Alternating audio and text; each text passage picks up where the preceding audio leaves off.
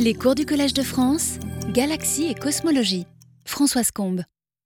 Il y a ici une aube cosmique, ensuite, vers la fin de l'âge sombre, c'est-à-dire euh, les premières étoiles qui se forment dans les premières galaxies, qui vont réveiller un peu euh, tout ça. Mais pour l'instant, dans cet âge sombre, l'univers est rempli d'atomes, d'hydrogène atomique, qu'on appelle H1, la première espèce d'hydrogène, et qu'on va essayer de détecter avec la, raie principale à 21 cm. Donc pendant l'époque de réionisation, sans doute, euh, cet atome d'hydrogène va être chauffé, va être ionisé dans des bulles, et jusqu'à ce que tout l'espace entre les galaxies soit ionisé, et on appellera ça la fin de la réionisation. Donc toute cette période-là, pour l'instant, on n'en sait rien, mais on pense que dans la prochaine décennie, on va apprendre beaucoup de choses. Alors on va apprendre beaucoup de choses de deux moyens. Premièrement, en détectant les galaxies. Alors on en détecte déjà quelques-unes, hein, jusqu'à z égale 8, peut-être 10 avec le Hubble Space Telescope, mais on détecte que les plus massives, les plus grandes, et on a vu dans les séances précédentes qu'elles euh, n'étaient pas suffisantes, elles n'étaient pas assez nombreuses pour rayoniser l'univers et qu'on comptait sur toutes les petites galaxies que l'on ne détecte pas, mais qui sont très très nombreuses et qui sans doute sont à l'origine de la rayonisation de l'univers. Donc c'est ça qu'on va essayer de détecter avec le James Webb Space Telescope qui, euh, on l'espère maintenant, va être lancé en mars 2021. Il a été retardé euh, plusieurs fois. Et puis euh, là, ça va aller jusqu'à 28 microns. On va sans doute avoir un, télescope, alors un projet, un hein, SPICA, entre les, le japonais et l'Europe, pour avoir un télescope dans les ondes euh, de 30 microns à 230 microns, quelque chose qui était occupé par Herschel jusque-là, mais il n'y a absolument rien aujourd'hui, et puis qui fait le lien avec ALMA. Alors avec ALMA, on l'a déjà vu aussi dans les séances précédentes, on peut détecter le gaz euh, qui forme les étoiles dans cette période-là. On peut détecter aussi euh, le continuum de la poussière qui émet la lumière qu'elle a reçue de toutes les étoiles qui sont formées, qui sont enfermées dans leur cocon de poussière et qui chauffent la poussière et la poussière émet leurs, étoiles. Donc là, on a aussi avec ALMA. Donc tout ça, c'est pour mieux connaître ce qui se passe au point de vue galaxie. Mais ensuite, on voudrait aussi savoir ce qui se passe à l'intérieur entre les galaxies, l'espace intergalactique, qui au départ, il est neutre et ensuite va être ionisé. Et on va parler donc de toutes ces euh, futures. Alors actuellement, on a des précurseurs de SKA. Le, le super instrument, ce sera le Square Kilometer Array. Euh, qui va commencer à être construit en 2021-22 et peut-être opérationnel en 2028, enfin on l'espère, il va peut-être être retardé. Mais on a des précurseurs, LOFAR, Nénuphar, qui sont déjà là et qui font déjà des observations. Donc on va parler de tout ça. Et ce qui est excitant, c'est quand même ce que tout ça va se passer dans la décennie qui vient, avant 2030, on l'espère. Donc on va connaître toute cette euh, histoire-là euh, qui n'est pas connue. Donc évidemment, qu'est-ce qu'on fait? On fait des simulations numériques pour essayer de prédire ce qu'on va euh, pouvoir détecter avec tous ces instruments. Donc par exemple, Irano et qui est une simulation cosmologique euh, qui euh, prend en compte la matière noire, le gaz, la formation d'étoiles. Vous voyez ici des filaments. Et lorsqu'on a des zooms, on peut voir qu'il se, se forment des étoiles très massives. Et c'est une des questions que l'on voudrait résoudre justement avec ces télescopes. Est-ce qu'il y a ces fameuses euh, étoiles supermassives euh, Ici, dans les simulations, ils sont en de 10 à 1000 masses solaires. Alors pourquoi elles sont si massives? C'est que euh, les premières étoiles n'ont pas de métaux. Les métaux, c'est-à-dire le carbone, l'azote, l'oxygène, qui se forment dans les premières étoiles. Ils n'ont pas encore enrichi le gaz, qui n'a que les éléments de la nucléosynthèse primordiale, donc hélium, deutérium, etc. Et donc le fait qu'il n'y ait pas ces métaux fait que le gaz a des difficultés à se refroidir. Donc il est très chaud et la pression euh, compense la gravité, donc on peut avoir quelque chose qui, est plus massif. Aujourd'hui, on a des difficultés à avoir des étoiles de 100 masses solaires. Ici, on aurait des 1000 masses solaires facilement. On appelle ces étoiles population 3. Donc là, on aimerait savoir, dans les simulations, il y en a, mais est-ce qu'il y en a? On va voir. Alors comment on peut euh, détecter, par exemple, le gaz qu'il y a dans l'âge sombre? Ça, c'est très difficile, puisqu'on euh, descend avec ce décalage vers le rouge de 200 à 30, on descend en longueur d'onde à des longueurs métriques et même euh, décimétriques, kilométriques. Et euh, sur Terre, on a l'ionosphère qui nous empêche de voir ces ondes, donc peut-être euh, une mission spatiale. Pour l'instant, rien n'est prévu là-dessus. Pour l'aube cosmique, par contre, c'est possible déjà. On a des, des, décalages vers le rouge de 30 à 15. Et ça, ce sont des fréquences pour l'atome d'hydrogène qui tombent entre 35 et 80 MHz, c'est-à-dire en dessous de la bande FM, tout à fait possible. Et Nénuphar, à Nancy, est un des grands télescopes qui va faire cela. en optique, évidemment, GWST, comme je l'ai indiqué. Et puis, plus tard, vers z égale 6, entre z égale 12 et 6, l'époque de réionisation, là où il y a toutes les bulles qui sont ionisées par les premières étoiles, euh, ça sera visible par l'OFAR. C'est déjà en cours. Depuis 2011, l'OFAR observe euh, dans les fréquences 120 à 150 MHz, donc au-dessus de la bande FM, et on va voir pourquoi on n'a toujours pas de résultat. C'est difficile, on apprend à euh, soustraire les avant-plans. Donc je rappelle un petit peu ce qu'on va essayer de voir, hein, qu'est-ce qui est l'histoire de la réalisation par ce petit schéma. On a ici le temps, 10 millions d'années après le Big Bang, 100 millions jusqu'à 1 milliard d'années, c'est la période où tout va être rayonisé. Et puis vous avez en couleur la température d'antenne, c'est-à-dire le flux reçu en hydrogène atomique, c'est-à-dire la, la 21 cm décalée vers le rouge. Alors vous avez en bleu ce qui est négatif, ça veut dire de l'absorption, et zéro ici en noir, et puis positif en rouge. Euh, qu'est-ce que l'on sait? Eh bien, euh, au début, euh, on s'attend à trouver une absorption. Alors évidemment, là, on n'a pas encore d'instrument, mais pourquoi on a une absorption ici?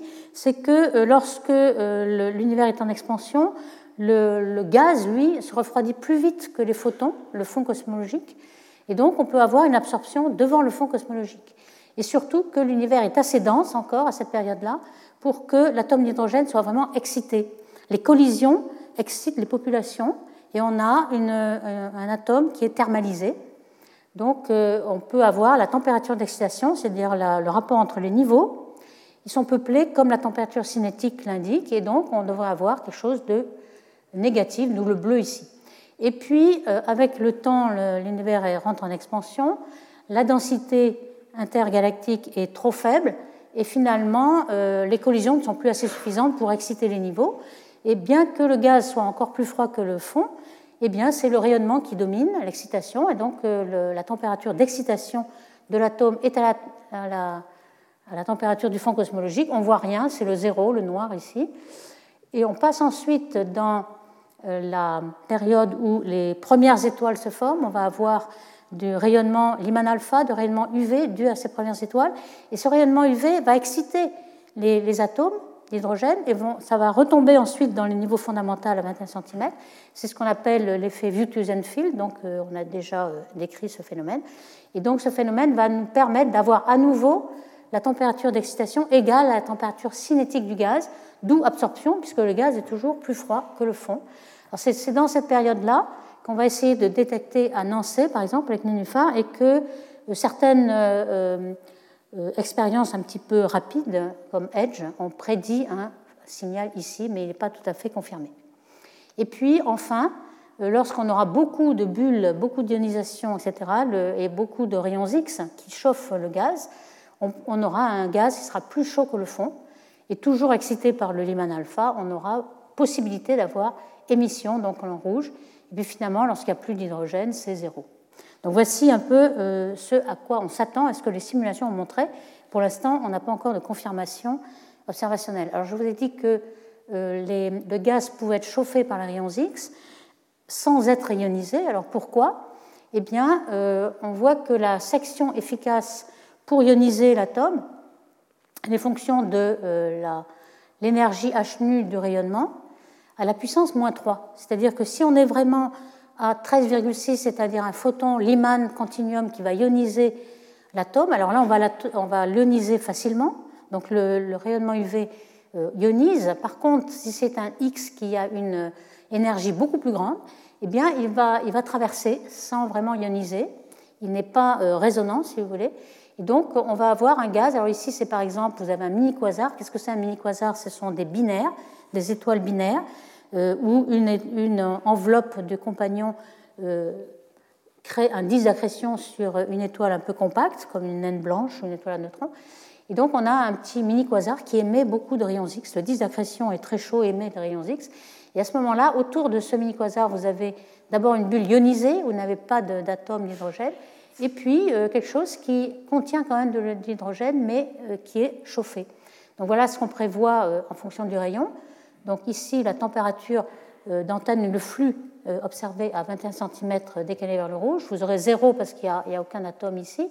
Et puis peut-être, si c'est chauffé, vous aurez quelque chose de positif, ou alors, si ce n'est pas chauffé, une absorption devant le fond. Donc là, c'est les prédictions qui sont faites et on espère de détecter ce genre de choses. Alors pour les galaxies en optique, quel télescope on va utiliser? Alors on fait un petit schéma de toutes les longueurs d'onde possibles observées depuis le sol. Vous voyez que de 1 à 10 microns, c'est le proche infrarouge. Euh, l'optique est ici. Ici, vous avez l'infrarouge lointain 100 microns, 1000 microns, c'est un millimètre, et puis un centimètre. Et euh, les courbes de couleur sont les distributions en énergie spectrale d'une euh, galaxie typique qui forme des étoiles. Bon, mettons GN20, c'est une galaxie typique. Et on la trace pour plusieurs euh, décalages vers le rouge. Par exemple, Z égale 3 en rouge, puis 4, 5, 6. 6, on rentre dans la période de réalisation. Alors on voit que euh, dans cette période-là, dans cette longueur d'onde-là, on va avoir peut-être euh, au sol le Extremely Large Telescope qui est en train d'être construit au Chili, le télescope de 40 mètres européens, enfin 39 mètres européens. Et puis le JWST, c'est ici qu'il va opérer. Et c'est pourquoi on va détecter en infrarouge beaucoup de ces galaxies qui vont ensuite euh, être encore plus décalées vers le rouge, euh, avec la caméra de euh, proche infrarouge qui va jusqu'à, je pense, 10 microns, presque 10 microns, peut-être 8 microns, et ensuite l'infrarouge moyen, un mid-infrared, ici, qui va jusqu'à 28 microns. Pourquoi 28 microns? Parce qu'il s'agit de la première raie de l'hydrogène moléculaire et qu'il y a un grand intérêt à essayer de détecter cette hydrogène moléculaire. Donc vous voyez, on va occuper tout cet espace avec le James Webb. Et puis, euh, on voit bien qu'il y a un trou entre 28 euh, microns et puis 300 euh, microns. ALMA peut prendre le relais à partir de 300 microns, ou 0,3 mm. Ici, vous avez l'instrument SPICA, qui est un, télescope dans l'espace de 2,5 mètres, et on en parlera pour savoir comment on peut détecter des galaxies à z égale 6. Donc, voici tous les, les éléments qui vont permettre donc, euh, avec le James Webb Telescope, qu'est-ce qu'on va faire hein On va essayer de détecter ces premières galaxies. On va faire un champ ultra profond, comme le Hubble l'avait fait, cette fois-ci en proche infrarouge, 2 microns, 3 microns, avec une, une sensibilité inégalée, puisqu'il s'agit d'un télescope de 6 mètres 50, euh, alors que le Hubble était 2 mètres 50 environ. Et puis, euh, on va regarder donc toutes ces petites galaxies qui, enfin, on va détecter ce qu'on n'a pas pu détecter avec le Hubble, qui va sans doute être la réalisation de l'univers. On va peut-être détecter les étoiles de population 3, et puis on aura aussi des quasars euh, à grand redshift, et on pourra détecter toutes ces euh, raies Lyman alpha, euh, forêt Lyman alpha si on est vraiment à la fin de la réalisation, à moitié avec des prairies et des forêts ici, et puis un désert complet si on est en, plein âge sombre ou époque, début de l'époque de. Donc voici tout ce que va faire ce James Webb. Hein, je répète ici le caractéristique, une antenne, enfin un télescope de 6 mètres 50 qui va de 0,6 à 28 microns et qui sera au point de Lagrange. Alors il sera impossible de le réparer, donc on pense qu'il va durer 5 ans au minimum, entre 5 et 10 ans. Euh, il sera refroidi, mais de façon mécanique, donc ce qui va limiter la durée de vie, c'est surtout les moteurs et l'usure des pièces. On pense qu'au bout de 5-10 ans, on aura peut-être euh, détecter tout ce qu'on voulait euh, dans les champs profonds. Donc ce qu'on fait euh, pour essayer de savoir combien de galaxies on va détecter, c'est des euh, modèles semi-analytiques. Semi-analytique, ça veut dire qu'on on, part de modèles avec de la matière noire, où on sait qu'à partir de petits halos, on va fusionner et former des gros halos. Donc on a toute une série, des millions d'arbres de fusion avec un certain nombre de galaxies et on essaie de euh, peupler ces, halos avec des galaxies, des formations d'étoiles, etc.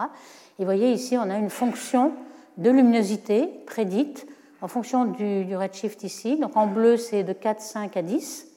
Et puis ensuite, de jaune à orange, c'est tous les redshifts jusqu'à 15. Euh, évidemment, il y en a de moins en moins, euh, de plus en plus petites. Et puis ici, on sait que les grosses galaxies qui sont ici, sont moins nombreuses, mais aussi ont plus de métaux, donc de poussière. Donc il est possible que euh, ce soit un petit peu caché par la poussière. Donc ici en pointillé sans poussière et euh, en ligne pleine avec poussière.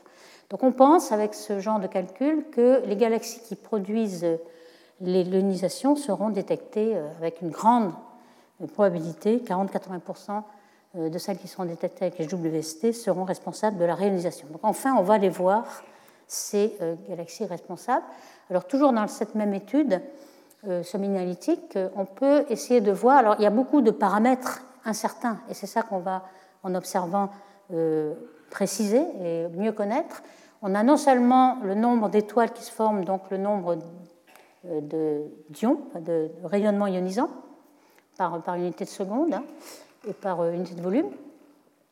Mais il ne suffit pas de connaître le nombre de photons ionisants, il faut aussi connaître la fraction d'échappement dont on a aussi parlé euh, dans les séances précédentes, c'est-à-dire qu'est-ce qui sort de la galaxie et va pouvoir rayoniser euh, l'espace intergalactique. Alors, dans le euh, modèle standard en bleu, la fraction d'échappement est constante, supposée pour simplifier. Et puis, en jaune, ici, vous faites varier un petit peu ce paramètre entre 5% et 80%. Vous voyez un petit peu le, la marge de manœuvre que l'on a, puisqu'on ne connaît pas un peu cette fraction d'échappement.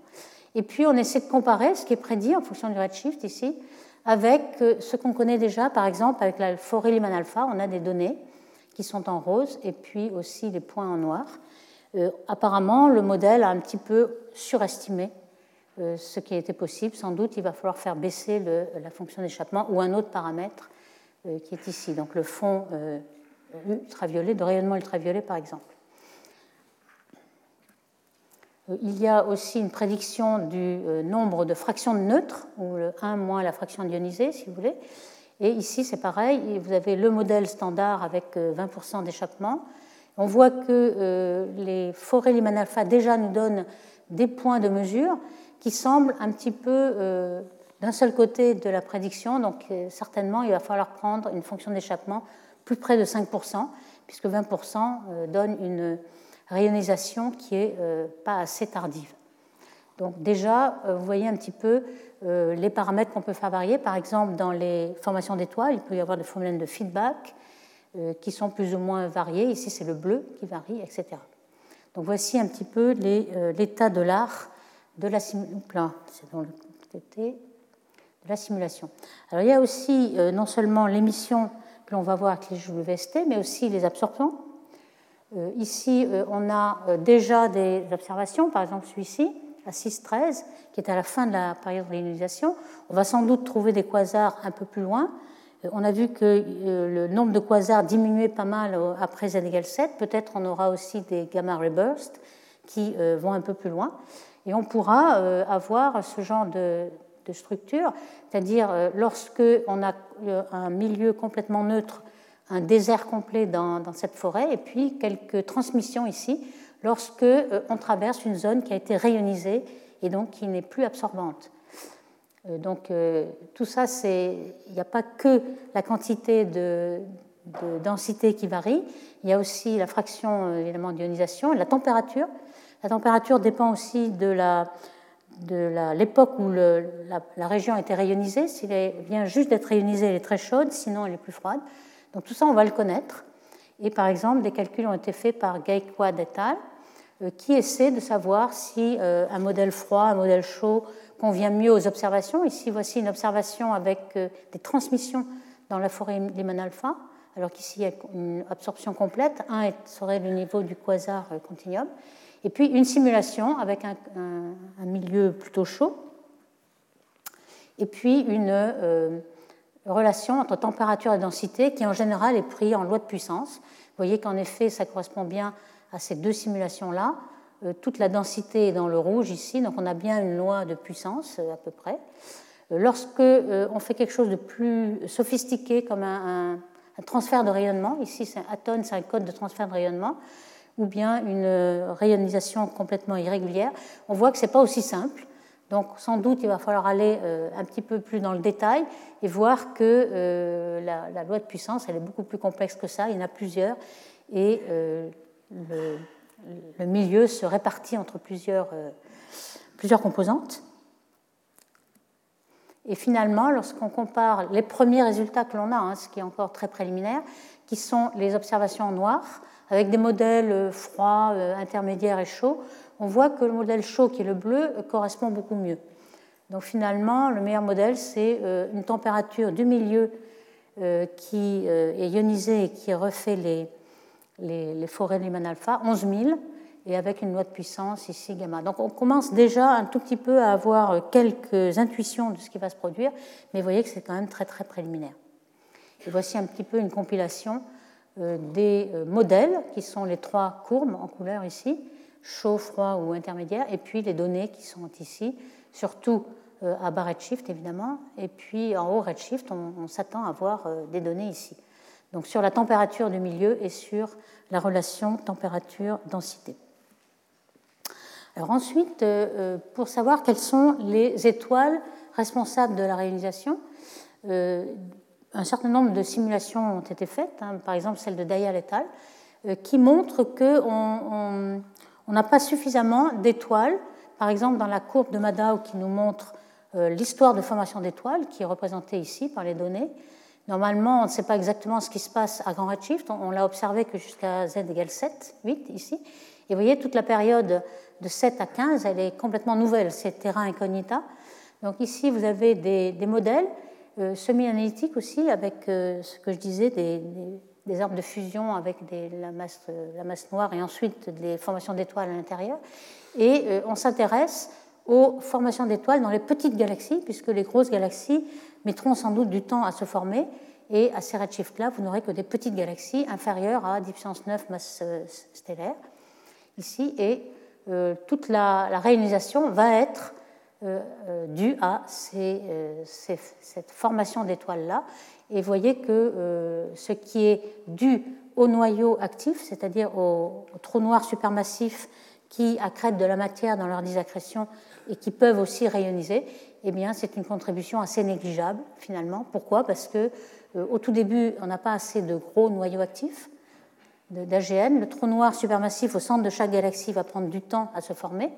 Euh, sans doute, ça va dépendre euh, de la quantité de, trous noirs qu'on peut faire dans une étoile, par exemple population 3.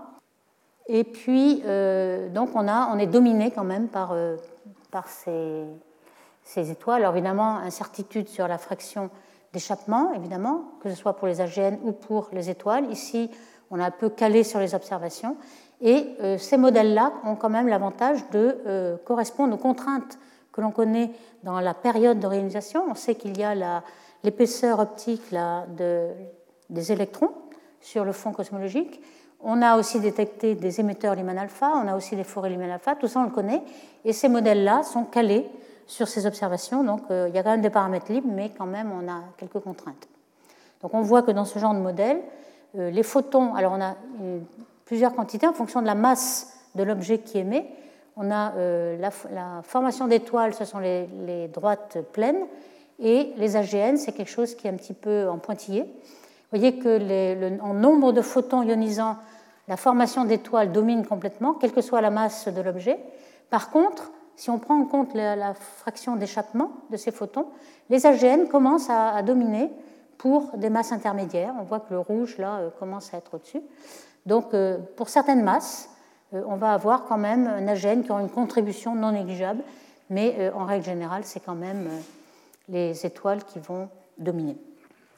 Ici, à nouveau, on voit que le James Webb va pouvoir essayer de trouver cela. Alors, ce que vous avez ici, c'est le noir à redshift 9, rouge 6. Les étoiles dominent ici. Alors, les pointillés, c'est le nombre de photons ionisants que forment les étoiles directement.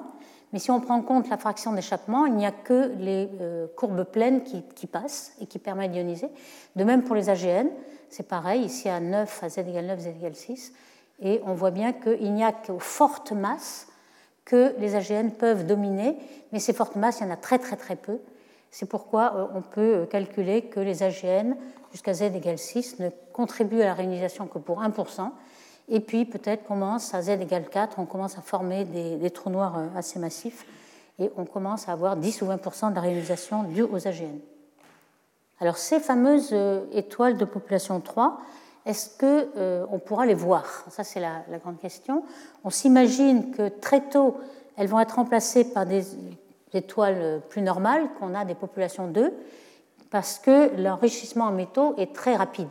Donc à z égale 30, vous n'avez que des populations 3. Ensuite, vous en avez encore, mais on est dominé par un nombre par ces étoiles qui sont beaucoup moins massives et qui sont enrichies. Le gaz est enrichi en métaux et ça, ça, ne permet plus de faire des étoiles de 10 000 masses solaires.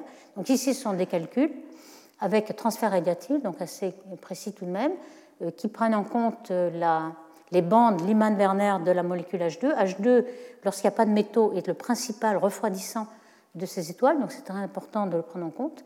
Et puis la dispersion de métaux dans euh, le milieu intergalactique pour savoir combien de, de gaz va être contaminé par ces métaux. en fait, c'est assez efficace. Pourquoi? Parce que l'univers au début de l'expansion est très ramassé et les métaux vont très loin dans le milieu intergalactique. Donc ils ont le temps de se disperser. Mais peut-être que ces populations 3, on va le voir avec les supernovae. Alors ces supernovae, les étoiles POP3, explosent très vite, elles sont très massives, donc elles ont une durée de vie assez courte, mais euh, euh, elles, ont une température très forte, évidemment, et des rayonnements qui peuvent aller jusqu'à des rayonnements gamma, qui peuvent, euh, des rayons X ou gamma, qui peuvent créer des paires gamma a par exemple plus qu'un un MEV ici, et peut créer un électron, un positron, très rapidement, et inversement. Mais si vous créez une paire, vous voyez bien que normalement l'équilibre de l'étoile, elle est due à la pression, c'est-à-dire à, tous les photons, le rayonnement, et la gravité. Si vous euh, transformez les photons en particules, il n'y aura plus de pression, et l'étoile va être instable. Et c'est ce qu'on appelle euh, instabilité de formation de paires. Dès qu'on forme un grand nombre de paires comme ça, on n'a plus de pression et l'étoile euh, s'effondre. Elle peut aussi osciller deux ou trois fois, mais elle s'effondre et euh, l'enveloppe explose en supernovae. Donc c'est ce qu'on appelle PISN, paire instabilité supernovae. Alors euh, on pense qu'elle va être visible par le James Webb Telescope à la, fin, à la fin de vie. Donc est-ce qu'on a quelques idées de ces instabilités de paires Oui, il y en a quelques-unes, même dans l'univers proche. Euh, par exemple, ici, euh, Galliam en 2012 a montré qu'on en a au moins trois qui sont ultramassives et qui éjectent une très très grande quantité de nickel 56. Alors vous savez que dans la, courbe de lumière d'une supernovae ordinaire, supernovae de type 2, ce qui fait justement la, courbe de lumière, c'est la radioactivité du nickel. Il éjecte dans son enveloppe une très grande quantité. Et euh, ici, on a des, masses énormes. La supernovae qui a éclaté en 2007, par exemple, a, ce genre de masse. Et donc, euh, certains ont fait le calcul de savoir si euh, le James Webb pourrait euh, détecter combien de ces explosions de supernovae. Ces explosions, elles peuvent être très, très, très lumineuses et on pourrait en détecter individuellement. on pourrait aussi s'aider de l'amplification due à des antigravitationnels. Par exemple, on, on connaît qu'une supernovae a été vue avec quatre images. Hein, c'est la fameuse supernovae de Resdal, qui est derrière un amas et on voit quatre images de la même supernova qui a été énormément amplifiée par l'amas. Donc le but, ce serait de regarder des champs dans les amas, un peu comme les champs frontières dont on a déjà discuté, et euh, avec l'amplification en plus, on pourrait détecter 15 euh, ou 20 de ces supernovae, qui serait une preuve que euh, les étoiles de population 3 existent au début de l'univers. Donc ça, ce serait possible dans, dans la durée de vie du James Webb Telescope. Alors voilà comment on les reconnaît, hein, ces supernovae. Euh, elles ont une durée de vie beaucoup plus grande, enfin la courbe de lumière est plus grande. Euh, les euh, supernovae typiques, hein, que ce soit type 1A, qui sont des binaires avec une étoile à, naine blanche et une compagnon, ou bien le type 2 qui est la mort d'une étoile, comme le crabe, elles ont une durée de vie que de 2 ou 3 mois. Par contre, celles-ci ont des durées de vie qui peuvent aller jusqu'à un an. Donc ici, par exemple, dans, cette courbe de lumière, on voit plusieurs de ces supernovas là, qui en effet ont des courbes qui, peuvent aller jusqu'à euh, un mois, enfin un an, je veux dire, de durée de vie de cette courbe de lumière. C'est 100 fois la puissance d'une supernovae de mort d'une étoile. alors, curieusement, l'énergie sort surtout sous forme cinétique. C'est vrai aussi pour une autre supernovae. On a l'impression qu'elle envoie surtout sa lumière, mais la lumière est quand même euh, moins grande que l'énergie cinétique, et puis aussi les neutrinos qui s'en vont. Mais euh, ça, ce serait à peu près 100 fois l'énergie d'une supernovae ordinaire. Euh, ces, ces supernovae-là sont aujourd'hui tracées et recherchées par un certain nombre de télescopes. Ici, il s'agissait du Palomar Transient Factory avec l'ancien télescope, mais il y en a un qui vient d'arriver en opération, c'est le Zwicky Transient Facility, qui est un robotique, un télescope robotique qui détecte tous les événements transitoires comme cela, et évidemment le Large Synoptic Telescope, qui a été rebaptisé Vera Rubin, qui va être bientôt en opération dans les années prochaines, va en détecter des millions euh, d'événements transitoires chaque nuit. Donc là, on va être débordé par ce nombre de supernovae. Alors ça, c'est pour le James Webb. Ici, euh, vous avez une petite idée du projet euh, SPICA, qui est le projet entre le Japon, JAXA et ESA, un 2,5 m refroidi à 6 degrés, et qui euh, on aura plusieurs instruments. Ici, Safari, un spectro qui ira jusqu'à 230 microns, le photomètre qui pourra aller jusqu'à 36 microns, et vous voyez que la taille est plus petite que le James Webb, mais le domaine de longueur d'onde est complètement différent. Là, on comble un, trou en fait qui existe à ces longueurs d'onde-là. Et aussi, le champ de vue sera bien plus grand. Le James Webb, ce sera un peu comme le Hubble Space Telescope, un tout petit champ de vue. On ne pourra pas faire de grands surveys. Ici, on pourra, avec un, champ qui est euh, relativement grand à ces longueurs d'onde-là. Il y a aussi un instrument qui regardera le champ magnétique, mais beaucoup plus proche. Donc le SMI pourra regarder des galaxies à z égale 6, donc dans la période de réalisation. Alors, ce qu'on peut faire, alors ici, vous avez, en fonction du redshift, euh, le taux de formation d'étoiles. Euh, vous reconnaissez la courbe de Madao ici, où on a le nombre de la densité de formation d'étoiles de l'univers. Et euh, on a distingué ici le traceur infrarouge, les points rouges, et le traceur en UV. Vous voyez qu'il y a une grande quantité, une grande différence entre les deux. Pourquoi? Parce que lorsqu'une galaxie forme beaucoup d'étoiles, les étoiles en général sont dans les cocons de poussière et très peu d'UV sortent. Et finalement, tout sort en infrarouge qui est euh, rayonné par le cocon de poussière. Alors ici, euh, on voit que il y a de moins en moins de poussière, peut-être ça se rejoint ici, mais on ne sait pas du tout ce qui se passe là après z égale 4. On, manque de données, donc on aimerait savoir justement combien de poussière euh, il y aura ici. Et SPICA bah, est un télescope qui va regarder l'émission de la poussière jusqu'à z égale 6 et, et 7 ici, donc dans la période de réionisation. On pourra aussi, euh, par les raies, que ça Paris, ce sera un instrument qui regardera les raies, les raies de plusieurs éléments, savoir par exemple le rapport entre plusieurs raies de l'oxygène euh, plus ou moins excitées. Donc si c'est un AGN, c'est très excité, si ce sont euh, des, formations d'étoiles. Donc tout ça va nous permettre de faire la physique des objets et, des filaments aussi, puisque des simulations sont faites qui, pour correspondre aux prédictions faites avec Spica. Par exemple, ici, euh, une simulation de galaxies avec tout l'hydrogène et les, les, réjections de gaz dues au feedback de la formation d'étoiles. Ici, dans le bleu et le noir, vous avez euh, un absorbant euh, qui pourrait être vu devant un quasar et qui pourrait être assez intense pour être une Lyman limite, ou alors un DLA, c'est l'absorption saturée qui correspond à la galaxie. Et ici, vous aurez tous les éléments qui seront détectés par cet instrument. Et enfin, donc une fois que vous avez passé l'infrarouge, euh, vous avez le millimétrique et submillimétrique, donc 0,3 mm à, 3 mm. Euh, et on a vu déjà que euh, ALMA a commencé depuis plusieurs années maintenant à détecter beaucoup de gaz. Alors les gaz, on a euh, la chance d'avoir la molécule la plus abondante qui est le monoxyde de carbone, CO, qui a toutes les raies de rotation et qui nous permet de regarder tous les redshifts. À chaque fois que vous avez un redshift donné, vous avez une raie qui correspond. Alors par exemple ici, vous avez aussi les raies de C1, CO7,6 qui vont se retrouver pour Z égale 6 à 2 mm. Vous voyez que vous avez euh, les raies C1 et CO qui sont en même temps. Euh, c'est pourquoi cette bande est souvent regardée, mais sinon elles ne sont pas en même temps. Ici, la raie de C, c'est-à-dire la première, euh, carbone ionisé une seule fois, donc C2. Et c'est une raie qui est un des refroidissements principaux du, gaz qui forme des étoiles. Et on a ici des détections de C. Donc peu à peu, euh, ALMA est aussi euh, un instrument qui a un tout petit champ, donc peu à peu on a un grand champ et on arrivera à faire des surveys pour avoir des, données statistiques sur la réalisation.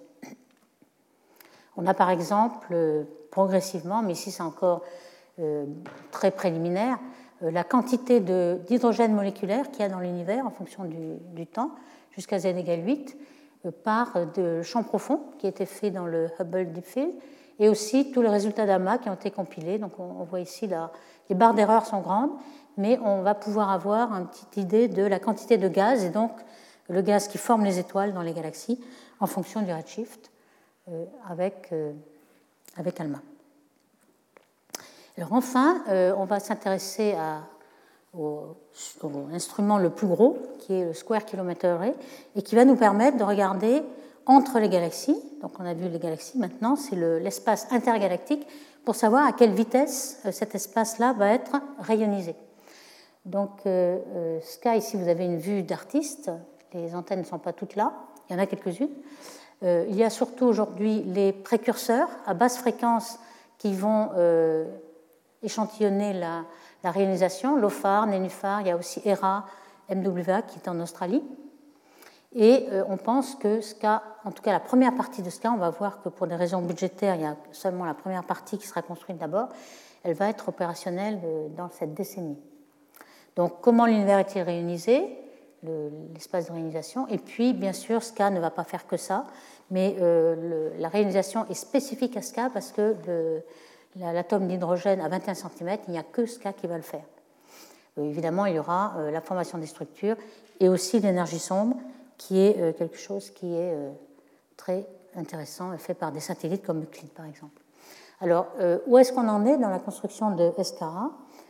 En 2015, il y a eu un certain redéploiement, un certain réalisme budgétaire, puisque le coût de SCA total a été évalué à un milliard d'euros pour, pour, le monde entier, hein, puisqu'il n'y a pas deux instruments de ce type, il n'y a pas de compétition et euh, des, pays aussi variés que la Chine, euh, l'Australie, l'Afrique du Sud, euh, les États-Unis et, l'Europe sont participants. Mais on n'a pas autant de promesses de, participation que prévu, donc on s'est dit en 2015 à 2017 de repartir sur de nouvelles bases, redéployer, de faire d'abord une première partie à 650 millions d'euros. Et il a été donc décidé de faire d'abord ce qui s'appelle SCA 1, mais avec une. Alors, SCA est un instrument à plusieurs fréquences. Hein. On a, euh, c'est pas un seul, euh, un seul télescope ni même un seul interféromètre. Vous avez des fréquences basses qui sont surtout en Australie, et puis des fréquences moyennes et hautes qui vont être dans l'Afrique du Sud. Et euh, même ça, on va être obligé d'en faire que 50 ou 70% dans le premier temps, vu les budgets qui sont alloués jusqu'à présent. Donc, une autre euh, science faite avec euh, cet instrument un petit peu euh, discopé. Et vous voyez que les 13 pays qui sont membres actuellement sont en bleu. Donc c'est quand même assez important. La France est rentrée récemment. Et évidemment, comme il y a la Chine et l'Inde qui sont très peuplés, tous ces pays en bleu clair correspondent à 40% de la population, ce qui est quand même remarquable. Alors SCA est un, instrument nouvelle, nouvelle génération, c'est-à-dire que euh, on n'a pas un petit télescope euh, euh, où tout l'argent est finalement à mettre dans le télescope. SCA est un, surtout à basse fréquence, est un instrument qui, dont les, le récepteur, ce seront des dipôles. Il pourrait y avoir 130 000 dipôles et sont tout à fait bon marché. Et ce qui va être le coût de l'instrument, c'est la corrélation entre ces dipôles.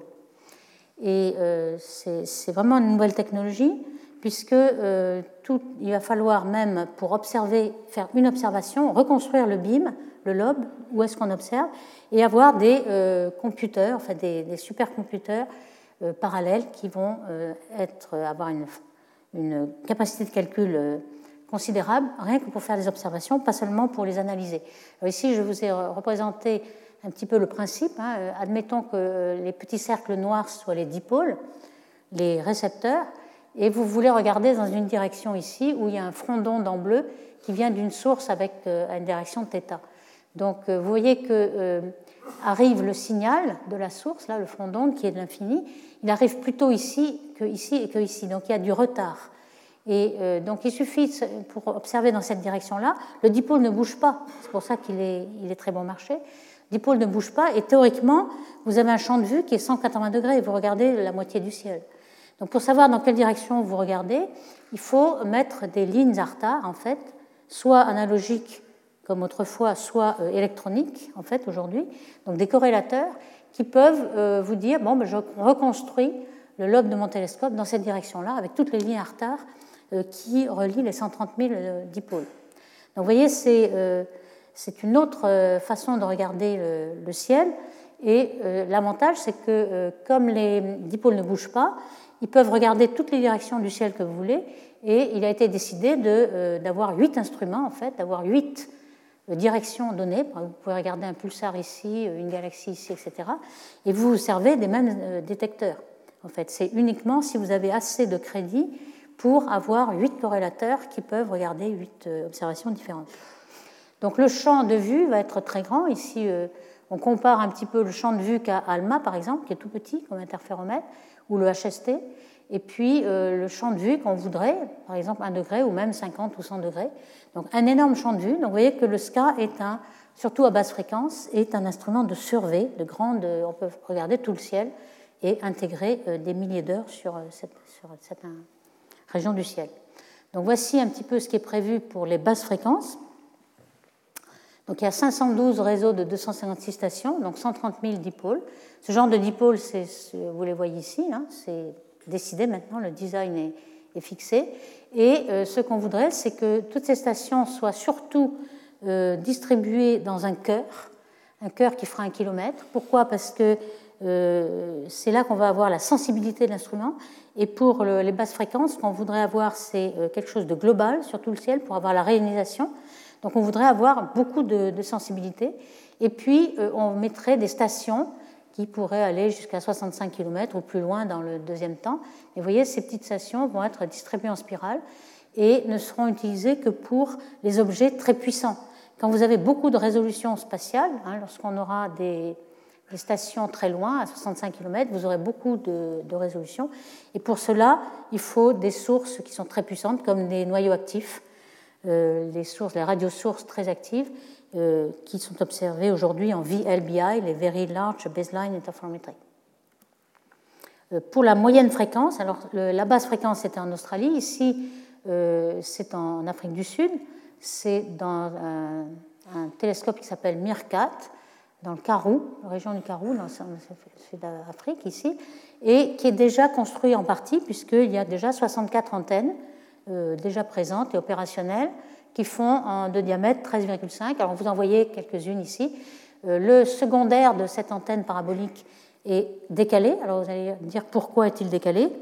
Euh, On a l'habitude de voir des, des, secondaires qui sont exactement au milieu de la parabole, et en fait on s'est aperçu que vous avez des résonances entre secondaire et primaire qui vous font des lignes de base horribles, sinusoïdales, et que si vous décalez, euh, êtes un, décentré un peu votre secondaire, euh, vous n'avez plus du tout ces effets-là. Donc ils sont tous maintenant décalés.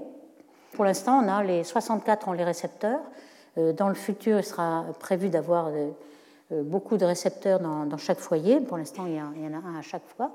Et puis viendront, lorsque SCA sera peu à peu construit, 133 antennes de 15 mètres qui finiront la spirale. Alors il y aura pas mal de 50% dans le cœur, toujours pour avoir beaucoup de sensibilité, dans 2 km. Et puis ensuite, euh, la ligne de base maximum, ce sera 150 km. Alors il était prévu que lorsque SCA sera complètement fini avec le milliard d'euros, il pourrait y avoir 3000 km de ligne de base. Donc on pourra vraiment faire de, de la à très grande base. Alors pour l'instant, euh, c'est surtout les, fréquences moyennes et puis, euh, dans une deuxième phase, on pense aller aux fréquences un peu plus hautes. L'intérêt de ces fréquences à 24 gigas, c'est de faire le lien avec ALMA. ALMA peut descendre jusqu'à 50 gigas. Et euh, vous pourrez voir ici des raies de monoxyde de carbone très décalées vers le rouge. Vous pouvez continuer à faire les galaxies à grand redshift, mais avec les raies de, gaz moléculaire. Donc ça, c'est aussi très intéressant dans la deuxième phase. Alors là, les sensibilités, en comparaison des sensibilités, euh, vous avez euh, aujourd'hui, en fonction de la fréquence en gigahertz, ici vous avez 2 mm de longueur d'onde, hein, c'est ALMA. Ici vous avez l'interféromètre américain qui est dans le Nouveau-Mexique, qui a été mis à jour, donc qui est un peu plus sensible. Ici le upgrade aussi de l'interféromètre métrique indien. Et puis l'OFAR, qui est ici. Et vous voyez que la première partie de ce cas, elle a beau être déscopée et réduit dans le budget sera quand même dix fois plus sensible que tout ce qui est euh, présent aujourd'hui. Et puis la deuxième partie, lorsqu'on aura plus de crédit, ce sera encore un facteur 10. Donc on gagne quand même énormément en sensibilité. On gagne aussi encore plus en euh, rapidité de, de, faire une grande cartographie, puisque les champs de vue sont beaucoup plus grands, que cela. Donc quand on regarde les, les vitesses de survie d'une grande quantité de ciel, on voit qu'on saute beaucoup plus qu'un facteur 10, il y a un facteur 100, ici aussi un facteur 100 parce que le champ est beaucoup plus grand. Même MIR4 a des champs de 1 degré alors que normalement on a plutôt des 12-20 minutes dans les euh, instruments existants. Donc ça va être beaucoup plus rapide de faire un survey du ciel avec ces instruments, même les précurseurs. Et puis les résolutions spatiales, évidemment, là c'est un petit peu plus euh, difficile puisque plus on va à basse fréquence et moins euh, le lobe est, précis. évidemment millimétrique, vous avez la relation linéaire ici, c'est lambda sur d bien sûr, et ce que vous voyez c'est que SK2 sera quand même bien meilleur Hein, ici, euh, les petites résolutions, c'est les petits angles, donc c'est bien meilleur d'être en dessous. Donc euh, vous aurez quelque chose qui sera quand même bien meilleur que ce qu'on fait actuellement. Alors avec cas, on fera aussi euh, autre chose que la réalisation. Hein. donc je fais une petite parenthèse parce que c'est quand même quelque chose qui est intéressant, c'est la nature de la matière noire. On fera des oscillations baryoniques acoustiques en regardant les, objets en H1 21 cm, les galaxies que ce soit les galaxies individuelles et aussi les cartes d'intensité.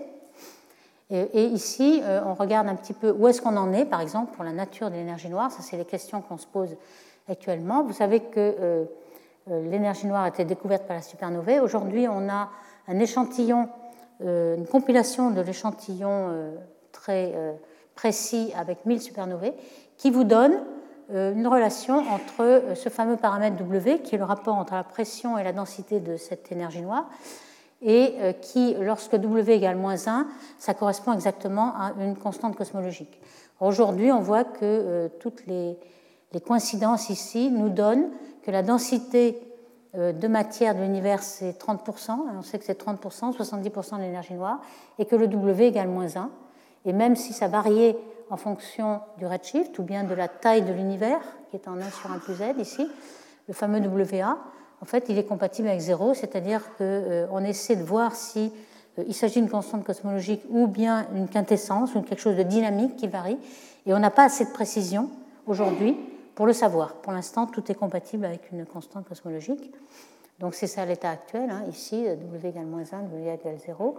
Ici, on voit euh, les contraintes données par Planck et par les BAO. Donc les BAO, c'est ça qu'on va faire avec euh, SKA, de même qu'avec d'autres instruments comme le LSST et puis Euclid.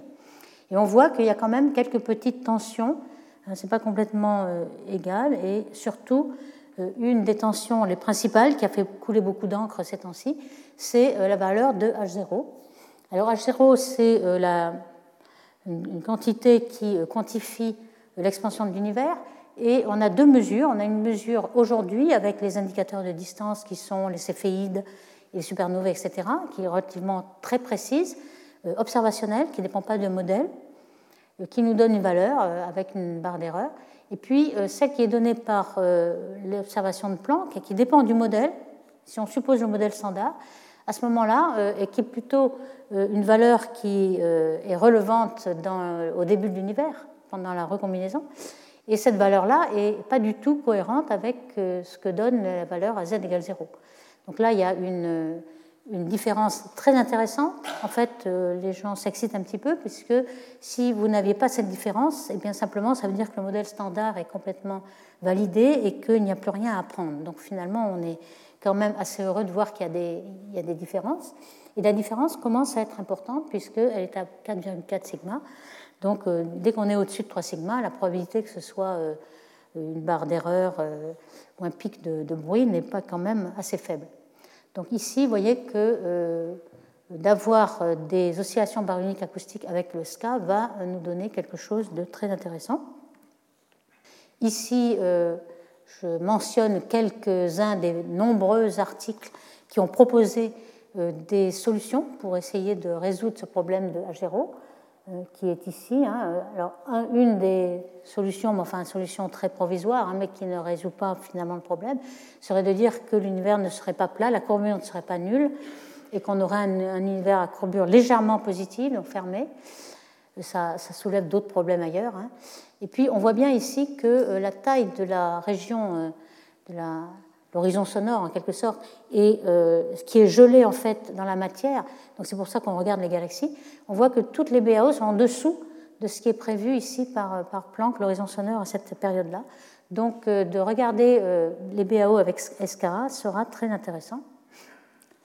Ici, on voit qu'on l'a déjà obtenu pas mal de précision avec les quasars, les quasars qui sont dans le Sloan, 147 000 quasars en rouge et en bleu. Et dans la dernière, il s'agit de, tout le BAO en incluant les, les forêts Lyman alpha. On l'a déjà mentionné que les forêts Lyman alpha avaient déjà détecté, même à une dimension, euh, les structures.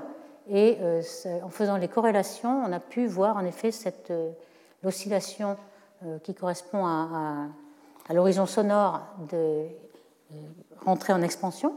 Et cette, cette mesure-là joue un grand rôle avec les quasars pour essayer de préciser les barres d'erreur. Donc voici ce que va faire par exemple SKA1, donc la première étape, pas euh, le SKA2 qui pourra en faire beaucoup mieux.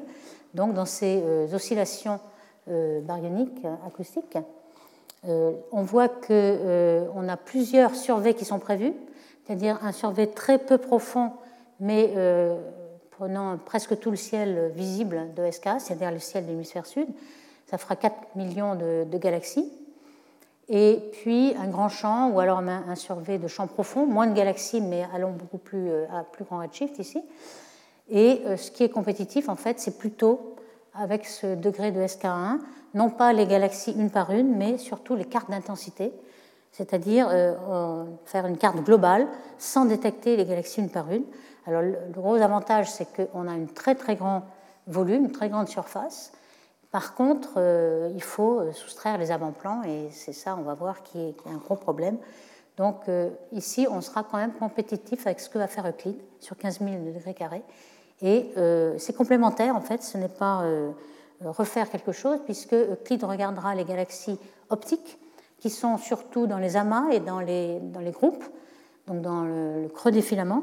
Par contre, euh, le SCA, lui, va faire des galaxies avec l'hydrogène euh, à 21 cm, donc quelque chose qui n'est pas dans les amas et pas dans les groupes, donc quelque chose de complémentaire. Donc c'est un traceur euh, qui permet de confirmer ce que va voir Euclide. Alors voici un petit peu les, ce qui a été prévu dans cet redéploiement en 2015.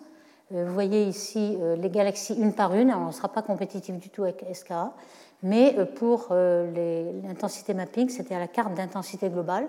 Alors là, euh, par rapport à Euclide qui est en noir ici, vous voyez qu'on va pouvoir réduire le bruit même un peu plus, donc ce sera tout à fait compatible avec, compétitif avec Euclide. Et quand on regarde les volumes couverts, alors là, il n'y a, pas de problème, l'intensité mapping, c'est-à-dire la carte d'intensité globale de SK1, sera énorme par rapport à champ couvert avec Euclide euh, avec les, les, surveys actuels, hein, les surveys actuels c'est BOSS avec le Sloan, euh, et puis euh, DAISY, etc. Et le, le SCA avec SCA2 total, avec les galaxies une par une, sera aussi plus grande que, que Donc il y a un avenir dans cette, dans cette carte de H1, des galaxies H1. Alors on compare ici les galaxies une par une, et puis les cartes d'intensité. Et on voit qu'en effet, au début, lorsqu'on aura SCA1 seulement, on a beaucoup plus de bruit que le SK2 et euh, la carte d'intensité va gagner sur euh, les, galaxies une par une. Mais euh, enfin, il vaudrait peut-être mieux ces galaxies une par une car le gros problème, c'est les avant-plans. Et là, on, suspecte qu'il y aura énormément de, problèmes à soustraire les avant-plans. Alors aujourd'hui, il y a déjà des premiers résultats avec les antennes uniques. Ici, c'est le Green Bank Telescope, un grand télescope de 100 mètres de diamètre. Et on voit que euh, le signal que l'on cherche, là, ces fameuses oscillations euh, baryoniques ici, elles sont dans ces échelles. Ici, vous avez les petites échelles et les grandes échelles dans le nombre d'ondes K.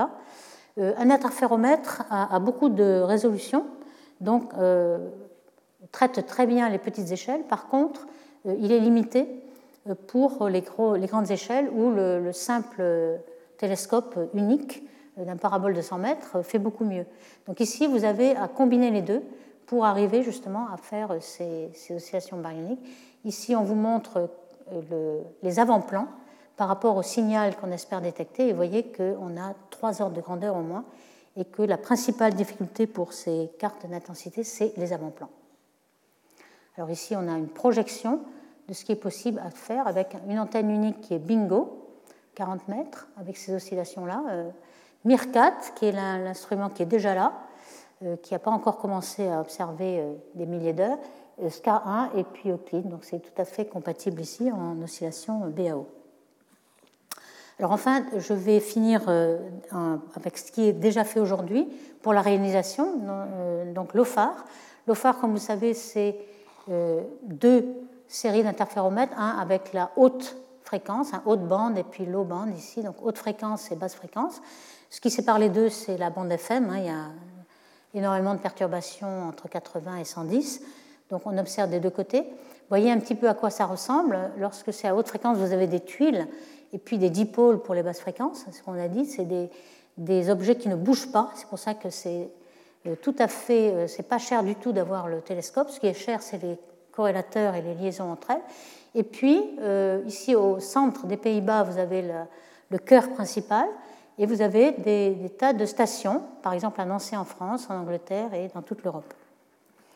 Alors pour l'instant, pour la réalisation, ils ont déjà observé 1400 heures dans euh, le pôle nord céleste, qui a l'avantage que euh, finalement, lorsque la Terre tourne, vous ne bougez pas, et qui n'a pas, pas, beaucoup d'avant-plan, enfin normalement c'est un minimum d'avant-plan, et on voit quand même que euh, vous avez dans le lobe primaire de cette antenne, il y a un assez grand champ, vous avez 28 000 sources déjà individuelles qui sont détectées. Donc il faut les calibrer. Et c'est ça qui a pris beaucoup de temps. L'observation a commencé en 2011, 2012, et euh, on est en 2020 et on n'a toujours rien détecté. Euh, on n'a que des limites supérieures. Alors pourquoi? C'est qu'il est très très difficile de calibrer. Alors on a vu que les avant-plans c'était 1000 fois plus que le signal. Donc, il ne suffit pas de calibrer comme on fait d'habitude avec 10% près, il faut calibrer à un millième ou un dix millième. Et c'est ça le difficile. Donc, il faut calibrer euh, dans des directions différentes. La réponse de l'instrument dépend de la direction et dépend aussi du temps. Ça bouge, donc il faut le calibrer toutes les 20 minutes dans des directions différentes. Et quand on fait ça, euh, voici ce qu'on a. On a à peu près euh, le lobe primaire. Alors ici, vous avez la tâche des riz, hein, le minimum, etc. Et ce qu'on va euh, utiliser, c'est le carré de 4 degrés ici, qui est à peu près plat dans le lobe primaire. Et malgré ce, on a enlevé 28 000 sources et on a encore des avant-plans, euh, mais cette fois-ci qui sont confus et qu'on va essayer de, euh, supprimer sans les, individualiser en quelque sorte. Donc c'est ça qui est très très difficile. Et actuellement, seulement, alors en 2017, il n'y avait que 0,5% des 1400 heures qui avaient été réduits et compris calibré. Et aujourd'hui, en 2019 et même 2020, euh, il n'y a que 5% de ce qui a été observé. Lorsque tout sera euh, détecté, peut-être on arrivera à trouver, alors voici ce qu'on attend, si on arrive à enlever tous les avant-plans, euh, on pourra détecter le signal attendu ici.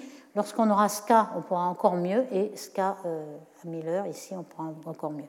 Donc SCA va certainement le faire, mais il faudra quand même, et c'est pour ça que l'OFAR est très intéressant, on comprend beaucoup mieux tous les problèmes de calibration et euh, d'avant-plan. Peut-être, comme il est très difficile d'avoir ces corrélations, peut-être euh, avec de faire des, des, spectres de puissance, il, pourra être possible de le corréler avec les, les, galaxies Lyman alpha, parce que ça c'est mieux connu.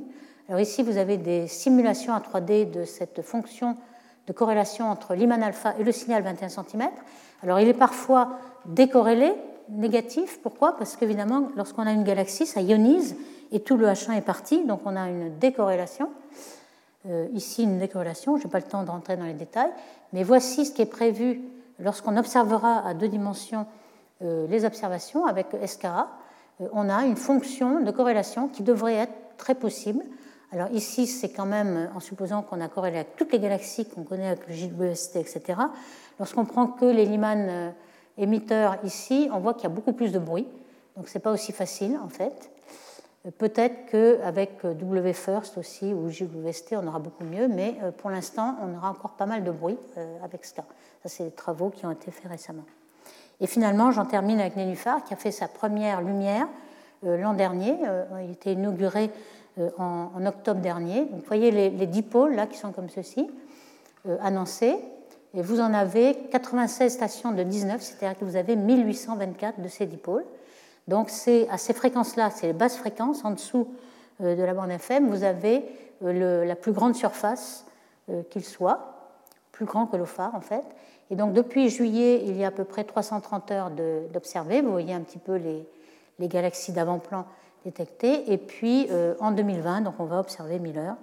Donc on espère, une fois, alors là rien n'a été soustrait, hein, donc c'est les avant-plans, une fois que euh, ça aura été soustrait, on voudrait soit infirmer, soit confirmer euh, la, détection qu'a euh, prétendu avoir fait Edge. Donc j'en termine ici. Donc le, résumé, c'est que dans la prochaine décennie, on va avoir beaucoup d'instruments optiques, infrarouges, qui vont nous détecter les galaxies qui ont fait la réalisation de l'univers. Et puis, en parallèle, on va pouvoir détecter l'espace intergalactique et savoir à quelle vitesse euh, l'atome H1 à 21 cm va euh, disparaître pour donner la place à euh, un espace intergalactique complètement rayonisé, donc avec l'OFAR, Nénuphar et puis SKA à la fin. Donc je vous remercie. Retrouvez tous les contenus du Collège de France sur www.colège-2-france.fr.